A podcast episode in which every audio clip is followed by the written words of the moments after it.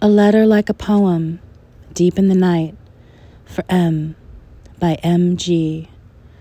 Dearest heart, my own true love. I knew this song already, but thank you for sending it because it made me remember you when it has been so easy to forget. Sleepwalking in my life, the snow drifting down like sweet embers of forgetting.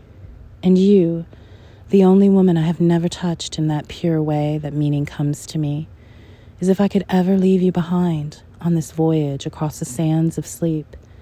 Because when you told me you loved me, I believed you. And it was a long time ago.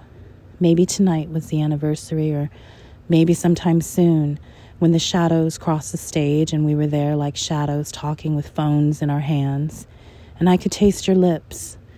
I bit them softly with my teeth and tasted your blood, pulsing through me like waves like sand rushing back into the waves and flowing out again, where the water eddies and pools, and no one sees it but us.